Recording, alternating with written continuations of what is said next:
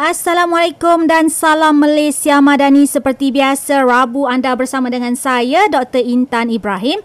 Dalam satu jam ini, segmen personaliti U M S F M akan mengupas topik yang sedang hangat diperkatakan, iaitu isu tiada penghujung, krisis tebing barat. Dunia digemparkan apabila Hamas melakukan serangan mengejut terhadap bandar-bandar Israel dan sekaligus mencetuskan serangan ganas Israel terhadap tebing barat. Tindakan tersebut digambarkan oleh media sebagai serangan paling ganas dalam tempoh dua puluh tahun yang menyaksikan ribuan penduduk Palestin terbunuh dan tercedera. Bila kita bercakap mengenai tebing barat, dah tentu bukan calang-calang orang yang boleh bercerita mengenai isu tersebut. Ha, hari ini bersama dengan kita adalah Profesor Madya Doktor Asmady Idris, Dekan Fakulti Sains Sosial dan Kemanusiaan. Selamat datang, Dekan. Ya, selamat datang. Terima kasih atas jumpa saya kemari. Ya, uh, Prof sihat? Alhamdulillah. Alhamdulillah. Okey, saya kira perang berskala besar antara Palestin dan Israel banyak memberi impak kepada pemahaman dan pandangan orang awam, terutamanya dalam kalangan pelajar. Boleh Doktor Asmady terangkan secara ringkas permulaan kepada sejarah persengketaan yang melibatkan tebing barat? Bukan apa, terlalu banyak naratif yang wujud dari krisis tersebut. Silakan. Okey, terima kasih Doktor Intan. Eh? Ini pengurus U M S terbilang. Eh, tiada lah. Okay, terima kasih atas jemputan sekali lagi. Uh, ya, saya rasa tajuk ini memang tajuk yang seringkali mendapat perhatian lah. Uh, sebab dia merupakan zon konflik uh, yang dulunya dikenali Arab Israel ya. Uh, tapi sekarang lebih menjurus kepada konflik Israel-Palestin. Ini disebabkan beberapa negara Arab, bermula contohnya Mesir, Jordan, dan lepas tu U A E, Morocco, telah berdamai ya, dengan hmm. Israel. Jadi konflik ini makin lama terfokus kepada Israel-Palestin. hmm. Itu yang kita bercakap tentang konflik Israel-Palestin. Jadi kalau kalau kita melihat sejarah, sejarah konflik ini sebenarnya panjang. Jadi saya pendekkan sajalah ah, ceritanya boleh. lah kan. Mm-hmm. Ha. Tapi mau tak mau, saya rasa kita kena melihat dulu sejarah sedikit. Mm-hmm. Kalau bahasa mudahnya, konflik ini sebenarnya berkaitan dengan keluarga Nabi Ibrahim alaihissalam. Ha, kalau bahasa Inggeris dia Abraham family ya. Mm-hmm. Ha, Nabi Ibrahim ni ada ada yang kata dua isteri lah, ada yang kata tiga kan. Itu Sarah, uh, Siti Hajar dan juga Keturah. Jadi Siti Sarah ni uh, melahirkan Nabi Ishak, dan uh, manakala Siti Hajar ni uh, melahirkan Nabi Ismail. Jadi kalau ukuran uh, buku Ahmad Didat, dia kata beza Ismail ni yang lebih sulung ni, beza dia dua belas tahun berbanding Nabi Ishak. Jadi Nabi Ismail ni ialah uh, keturunan Arab. Ha? Uh, dan uh, sehinggalah keluar apa ni, lahir Nabi Muhammad sallallahu alaihi wasallam lah. Manakala Ishak ni pula, uh, lahir daripada Ishak ni ialah Nabi Yakub. Uh, kalau bahasa Latin dia Jacob ya. Tapi inilah Nabi Yakub ni, ada nama timangan dia, nama selain dia tu Israel. Hmm. Uh, Israel tu maksudnya hamba Allah lah. Dan daripada Israel ini atau Nabi Yakub ni ada dua belas anak lelaki, dua belas orang. Uh, kita siapa yang boleh hafal silakanlah. Uh, jadi antaranya uh, Nabi Yusuf alaihissalam yang dikatakan uh, wajahnya seceria bulan purnama kan. uh, Ada juga Judah dan sebagainya lah. Jadi inilah dianggap sebagai Bani Israel, anak-anak Nabi Israel. Okay, dipendekkan cerita, kisahnya bermula, ini sejarah dulu ya. mm-hmm. uh, Apabila kaum ataupun Bani Israel ini ditindas oleh Firaun. mm. Jadi dibangkitkan Nabi Musa membawa Israel ni, Bani Israel keluar daripada Mesir. Okey, selesai, selamat. Sehinggalah sampai ke tanah Palestin. Dan di sana ada masa keemasan Israel ini, iaitu zaman Nabi Daud dan juga Nabi Sulaiman, atau digelar sebagai King David dan juga King King apa, Solomon. Mm-hmm. Ini masa cemerlang, dikira seribu tahun sebelum Masihi lah. Tetapi apa berlaku selepas Nabi Sulaiman ni, King Solomon era ni, Bani Israel terpecah kepada dua negara kingdom. Satu Northern Israel, mm-hmm. yang keduanya ialah selatan, kerajaan selatan. Jadi Northern Kingdom ini dimusnahkan oleh kerajaan Assyria pada tahun tujuh ratus dua belas sebelum Masihi. Habis kan, selesai. Okey. Manakala kerajaan selatan pula dimusnahkan oleh Raja Nebuchadnezzar. Ini kerajaan Babylonia, Iraq. Ini uh, dalam sekitar lima lapan enam. Jadi jelas di sini yang mula-mula menghancurkan kerajaan Israel ialah kerajaan Assyria dan kerajaan Babylonia tadi. Oh, okay. Ah, jadi apa berlaku selepas itu, itulah kaum Bani Israel ini berselerakan. Hmm. Ah, dan dalam konteks Israel ya, yang sepuluh kingdom ini sebenarnya membentuk sepuluh anak-anak Israel tu, atau sepuluh tribe. Ah. Dan dikatakan dalam sejarah Israel mereka ini hilang. The ten lost tribe, hilang entah ke mana dia kata. Okey. Ah, jadi yang selatan ni pula membentuk dua tribes, itu Benjamin dan juga Judah lah. Mm-mm. Jadi asal nama Jus itu dikaitkan dengan Judah. Mm-hmm. Jadi kalau kita bercakap Israel dalam konteks pada hari ini, yang pada hari ini, uh-huh. Yahudi di, lebih dikaitkan kepada yang selatan tadi tu, dua tribes. Oh. Okay. Ah, jadi mana Israel ni lebih luas, mm-mm. tapi Jus itu lebih merujuk kepada Judah. Ah, jadi ini yang kita kena faham lah. Mm-mm. Itu pandangan pada apa ni, sumber-sumber pada Israel lah. Okey, apa yang berlaku berselerakan. Inilah digelar, mereka gelar masyarakat sebagai diaspora, tiada negara.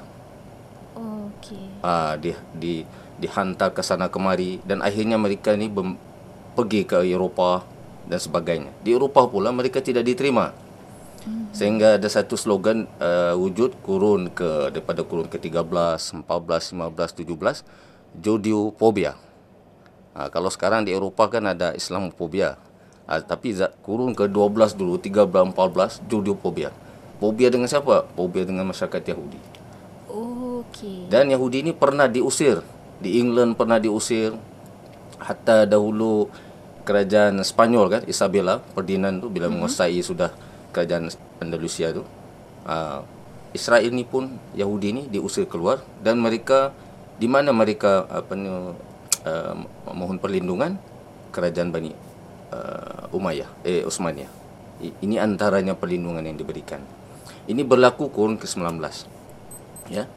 Okey, selepas itu kita pergi kepada era moden lah. Mm-mm. Berlakunya gerakan-gerakan uh, Yahudi ni atau Israel kan ke Palestin, kita boleh kira sekitar kurun ke lapan belas, sembilan belas. Suatu gerakan moden. Sebenarnya kalau kira pada apa ni ajaran Israel yang asal lah dikatakan Judaism tu, mereka sepatutnya tidak boleh ke Palestin. Mereka mesti menunggu. Menunggu siapa? Menunggu Mesiah mereka. Oh. Severe. Ini the original teaching of Judaism. Tapi apabila ada satu gerakan, gerakan Zion ini, mereka telah menafsir semula. Dia kata kita tidak perlu tunggu Masiah itu datang, lebih baik kita pergi ke Palestin dan menunggu di sana. Ini yang dikaitkan dengan gerakan anti-Zionis dalam Israel itu sendiri.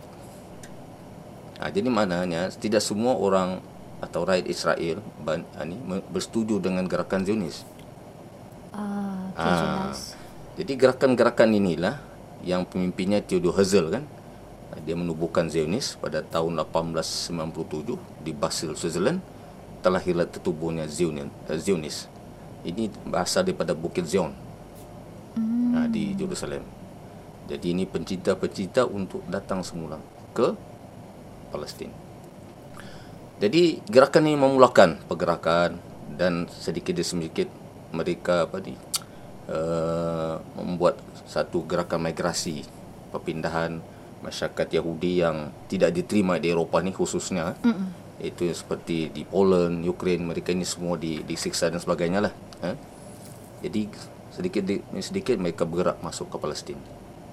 Dan Theodor Herzl ni sebenarnya pernah berjumpa Sultan Abdul Hamid kedua Palestin, eh, Uthmaniyah, cuba membeli, memberikan beberapa emas, ya, banyaklah mm-mm. kepada Sultan Uthmaniyah ni supaya mengizinkan mereka membeli tanah di Palestin. Tapi kata Sultan Abdul Hamid, saya tidak dapat izinkan kerana tanah Palestin itu dalam konteks Islam wakaf. Ah. Bila wakaf ni maknanya tidak boleh jual beli. Tidak boleh jual beli lah. Ah. Tapi untuk beribadah dan sebagainya, silakan. Itu boleh. Ah. Hmm.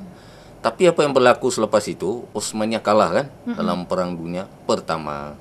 Jadi akhirnya British mendapat peluang bergabung dengan uh, Zionis ini.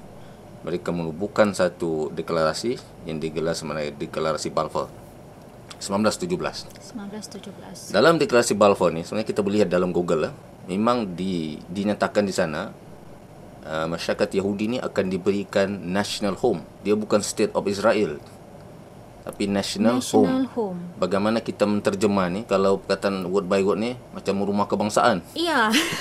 ha? ha, tapi tu dia tidak kata the state of Israel, mm-hmm. tapi national home. National home. Dan ada syarat, satu syarat lagi dia kata kata dalam dalam uh, deklarasi tersebut ialah walaupun uh, kerajaan British waktu itu membenarkan Israel untuk memiliki national home ni, tapi dia kata tanpa menjejaskan segala kepentingan keselamatan penduduk asal di Palestin. Di Palestin tu. Siapa itu? Masyarakat Arab, ah. masyarakat Armenia dan sebagainya yang berada di sana. Hmm. Ini memang perjanjian lah. Ha, tapi berlaku telah berlaku. Hmm. Ha, uh, British menang, dia ambil Palestin berdasarkan mandat seribu sembilan ratus dua puluh dua. Tapi oleh kerana British ini tenteranya banyak dibunuh oleh dua kumpulan pengganas uh, Israel waktu itu, iaitu Irgun dan Stern Gang. Ha, ini paling ekstrem lah. Membunuh beberapa tentera British. Mm-hmm. British pun waktu itu sudah lumpuh ekonominya. Dia serahkanlah isu Palestin ini kepada P B B, Pertubuhan Bangsa-Bangsa Bersatu pada tahun seribu sembilan ratus empat puluh tujuh. Jadi P B B menubuhkan satu jatuhan kuasa nama dia UNSCOP. Lebih kurang macam penubuhan Malaysia lah. Kita ada Suruhanjaya Kobol kan? Uh-uh. Ha, yang ni pun ada UNSCOP. Uh, meminta pandangan, meninjau pandangan rakyat Palestin di sana bagaimana mau menubuhkan negara republik atau dan sebagainya. Dan, dan berdasarkan pada report tersebut, mereka mencadangkan supaya Palestin ini dibagi dua. Hmm. Uh, satu kepada Arab, dia tidak sebut Palestin sebenarnya. Oh, dia tak sebut? Tidak. Okay. Asalnya istilah Arab, negara Arab dan negara Yahudi. Cuma yang orang Arab tidak puas hati sebab Arab Palestin waktu itu satu perpuluhan dua juta. Tidak, saya, kalau saya tidak silap lah. Manakala Israel ni baru sekitar dua ratus ribu, tiga ratus ribu. Hmm. Jadi yang satu perpuluhan dua juta ni hanya diberi empat puluh lima peratus tanah. Sedangkan penduduk majoriti. Yahudi pula hanya lima puluh lima eh Yahudi pula mendapat lebih, lima puluh lima peratus. Sedangkan rakyatnya kecil. Minoriti. Ah, minoriti. Ah, jadi sedangkan penduduk asal pun orang Arab di sana, orang Palestin dibahagikan nampak tidak balance, balance. Dia seimbang. Mm-hmm. Jadi apabila diundi, tiga puluh tiga negara waktu itu P B B seribu sembilan ratus empat puluh tujuh bersetuju menyokong pembahagian ini. Mm. Semua negara waktu yang ada tidak bersetuju. Dan ada negara-negara berkecuali lah, termasuklah Great Britain berkecuali. Malaysia malangnya belum ada waktu tu, belum jadi negara merdeka. Sebab undian ini buat seribu sembilan ratus empat puluh tujuh. Uh-uh. Kalau mungkin dibuat seribu sembilan ratus lima puluh tujuh, mungkin uh, pengundian berbeza. Sebab waktu itu banyak negara-negara membangun. Ya, betul. Uh, tapi uh, waktu itu banyak negara-negara barat. Jadi sudah semestinya mereka sokong. Seperti sekarang, sebenarnya negara Palestin kan, sekarang sudah mendapat sokongan daripada ahli P B B. Sekitar seratus lima puluh lebih negara sudah sebenarnya. Hmm. Dia sebenarnya kalau dari segi undi itu sudah boleh jadi negara merdeka. Ha. Ah. Tapi waktu itu itulah hasilnya. Jadi oleh kerana tidak puas hati Arab ini, mm-hmm. selep, uh, Israel menubuhkan negaranya pada empat belas Mei seribu sembilan ratus empat puluh lapan. Okay. Besoknya negara-negara Arab ini ada lima negara menubuhkan uh, tentera pembebasan Arab, tentera pembebasan Palestin. dikutai oleh Mesir, Jordan, uh, Lebanon, Syria, uh, hmm. dan juga Palestin sendirilah. Tetapi Dutu Indan kalah tentara oh. Arab ini sebab Israel mendapat bantuan kuasa besar ah, Amerika dari Amerika. Ah. Dan uh, apabila kalah, resolusi seratus delapan puluh satu nih yang membahagikan dua wilayah ini di, di, di, diteruskan. Tapi waktu itu negara belum dapat dilaksanakan lagi. Tapi Israel sudah dapat negara. Mm-hmm. Dan berterusan-berterusan berlaku di perang seribu sembilan ratus enam puluh tujuh. Mm-hmm. Ini dipimpin oleh negara Mesir, Syria, perang. Dan inilah yang mengubah peta sehingga kali ini. Yaitu pada tahun seribu sembilan ratus enam puluh tujuh itu perang digelar sebenarnya enam hari je perang. Itu digelar perang enam hari. Uh... Yaitu Israel menambah lagi dua puluh peratus tanah. Tanah. Sepatutnya tanah itu ya diberikan oleh kepada Arab. Uh-uh. Dia diambil Sinai, diambil Golan Heights, diambil uh, Old Jerusalem, uh, Gaza dan juga West Bank. Jadi dia sudah menguasai tanah Palestin berapa? lapan puluh peratus. Oh. Ah, jadi untuk orang Arab Palestin ini tinggal dua puluh peratus. Itu yang mengecil sekarang peta kalau kita lihat. Hanya tinggal Gaza dan West Bank sahaja. Uh-uh. Dan apabila diminta oleh P B B, ah, resolusi dua empat dua ni nama dia. Uh-uh. Israel kena keluar. Ini bagi saya agak lucu sedikit lah cerita ni kan. Tapi bukan cerita, ini fakta. Okey, okey, Prof. Okey, dua empat dua ni meminta mendasar Israel supaya keluar daripada wilayah-wilayah yang dia takluk. Jadi dia hanya keluar berapa? Uh, tiga saja dia keluar. Sinai dia pulangkan semula kepada Mesir. Mm-hmm. uh, West West Bank dan Gaza pulang kepada orang Arab. Tapi Uh, Old Jerusalem dengan Golan Heights sampai sekarang dia tidak pulangkan. So apabila ditanya kenapa tidak pulangkan, mm-hmm. resolusi P B B itu meminta untuk uh, dipulangkan. Uh-huh. Sebab dia kata ayat tu tiada the dan all. Uh... Dia tidak, kalau dia tidak sebut ni kata peguam Israel, dia tidak sebut the territories, tiada. Tiada all territories tiada. So kami pulangkan apa yang ada lah. Ah, ini antara kata orang mungkin political punya jawapan daripada peguam-peguam ni. Itulah sampai sekarang.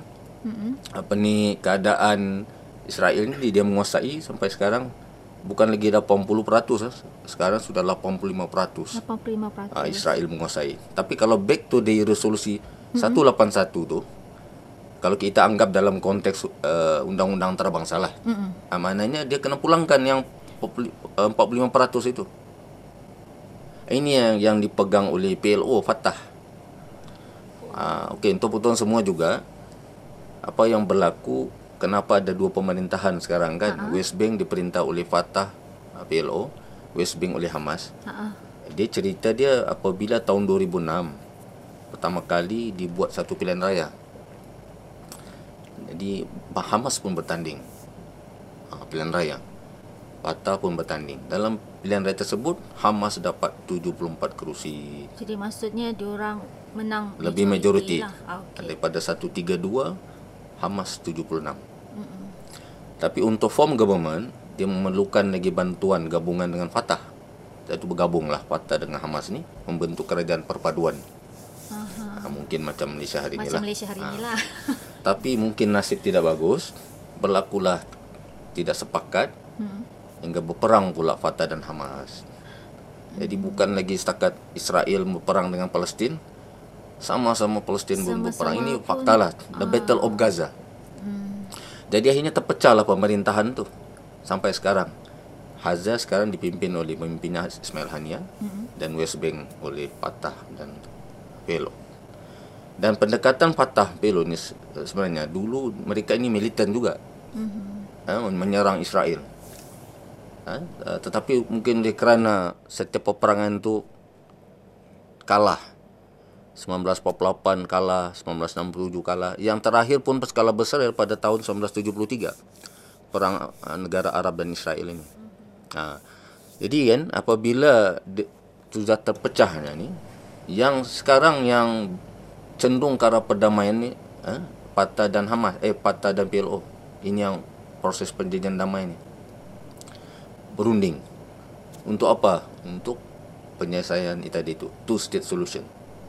Penyelesaian dua buah negara. Tapi oleh kerana Dutintan, runding-runding-runding ini tidak ada satu pun yang dikota janjikan oleh Israel dan Amerika.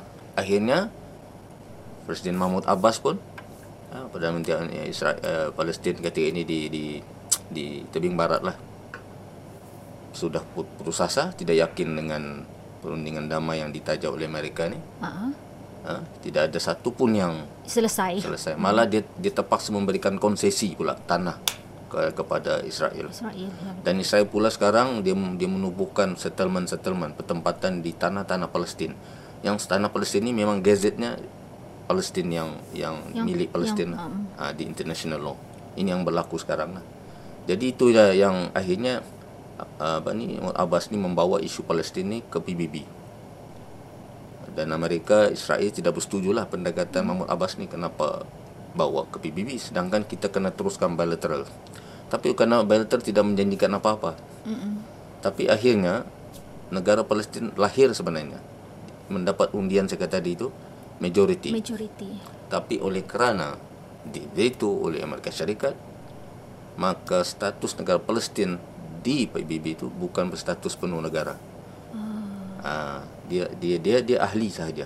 Dia tidak boleh mengundi sebab masih mendapat halangan daripada veto Amerika Syarikat.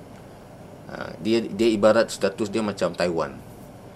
Ha, hmm. Taiwan tidak dapat negara penuh sebab mendapat bantahan daripada China. Ha, begitulah status dia. Hmm. Jadi dalam konteks untuk antarabangsa, saya rasa ada perkembangan positif lah. Ini pandangan saya lah. Uh-uh. Dalam konteks itu. Ha, tetapi ingat, kita adalah satu lagi perjuangan rakyat yang lain, Palestin itu Hamas. Mm-mm, ah, ya. So Hamas melihat mungkin soalan Dut Intan tadi itu berlaku serangan dan sebagainya kan. Mm-hmm. Ini yang berlaku sebab bila uh, perundingan damai pun tidak berhasil dan sebagainya, so peperangan Hamas meneruskan ya. uh, pendekatan bersenjata. Ah, uh, okay. Jadi di sinilah sampai sampai sehingga sekaranglah berlaku. Mm-hmm. Uh, saya rasa panjang juga tu. Ya, menarik. Terima kasih Doktor Asmady. Saya rasa bukan saya sahaja terkesima kat sini sebab saya nampak uh, Zimah dengan Feria dari tadi tak bergerak-gerak. Uh, maksudnya mereka pun terkesima bersama-sama eh, dalam studio ketika ini. Okey, kita berehat seketika. Jangan ke mana-mana. Terus setia dengan U M S F M, Suara Kampus Lestari.